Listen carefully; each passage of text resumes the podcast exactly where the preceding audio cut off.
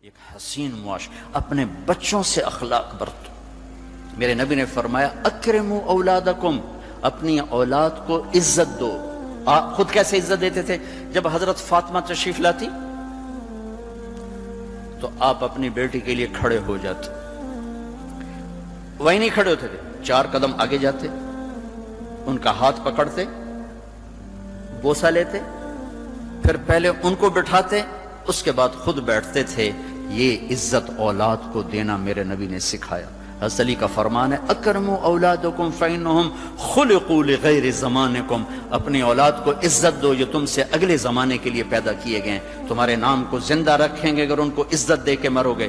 اور تربیت کے نام پر ڈان ڈپٹ ڈان ڈپٹ ڈان ڈپٹ، یہ یا جھوٹ پہ لے آئے گی اولاد کو، یا وہ دوغلے ہو جائیں گے، یا متنفر ہو جائیں گے۔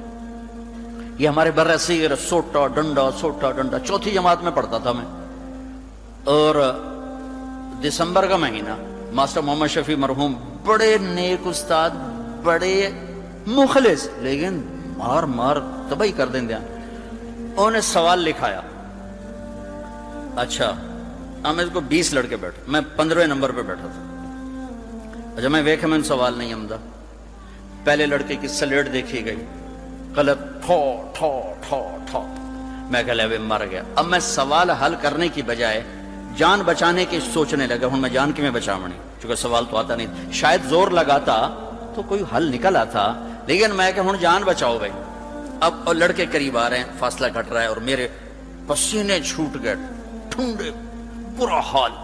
کہ یا اللہ اتنے سوٹے میں کمیں کھامنے اچھا ایک ثقافت، پرائمری سکول ہمارے والد علاقے کے ذمہ دار استادوں کو گندم دینا، چاول، گھی، مکھن، شکر، آم، کنو، ملٹے، امرود، جو کچھ ہمارے پاس ہوتا تھا، ہمارے والدین یہ رشوت نہیں ہوتی تھی، یہ اپنی سعادت سمجھ کے استادوں کی خدمت کرتے تھے۔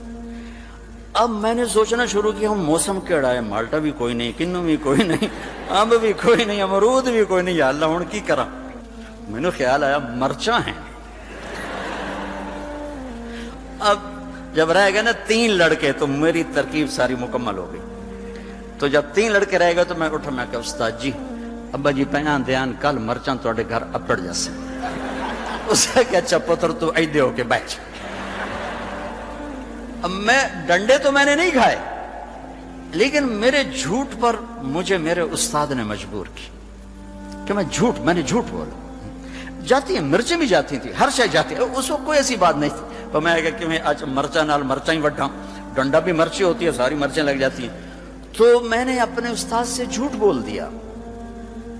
والدین شدت، ٹیچر کی شدت، ادارے کی شدت، ماتحت کو جھوٹ پہ لے آئے گی منافقت پہ لے آئے گی اس لیے میرے عزیزو، محبت کرنا سیکھو، معاف کرنا سیکھو، درگزر کرنا سیکھو۔ بڑا بڑا تب بنتا ہے جب وہ چھوٹے کو عزت دیتا ہے۔ ہمیشہ بڑا چھوٹے کو جب عزت دیتا ہے تو وہ اور بڑا ہو جاتا ہے اور چھوٹے ان کی محبت کے ساتھ پروان چڑھتے ہیں۔ اور جب ڈانڈ ڈبل ہوتی ہے، ٹوک، میرے نبی نے زندگی بھر کسی کو موقع پہ نہیں ٹوکا۔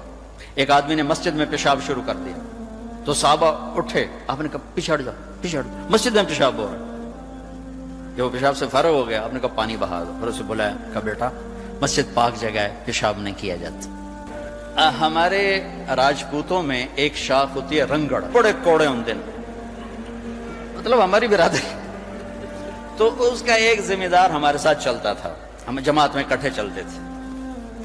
تو میرا یہ مستقل مضمون ہے، میں بیان کرتا ہوں میرے نبی کے اخلاق، نبی کی زندگی۔ چونکہ عام طور پہ بیان نہیں ہوتی، میں اسے کھول کے بیان کرتا ہوں کہ ان سب کے گھر بننے والے یا بن چکے یا بننے والے گھر پیسے سے نہیں چلتا، میرے رب کی قسم گھر نبی کے اخلاق سے چلتا ہے۔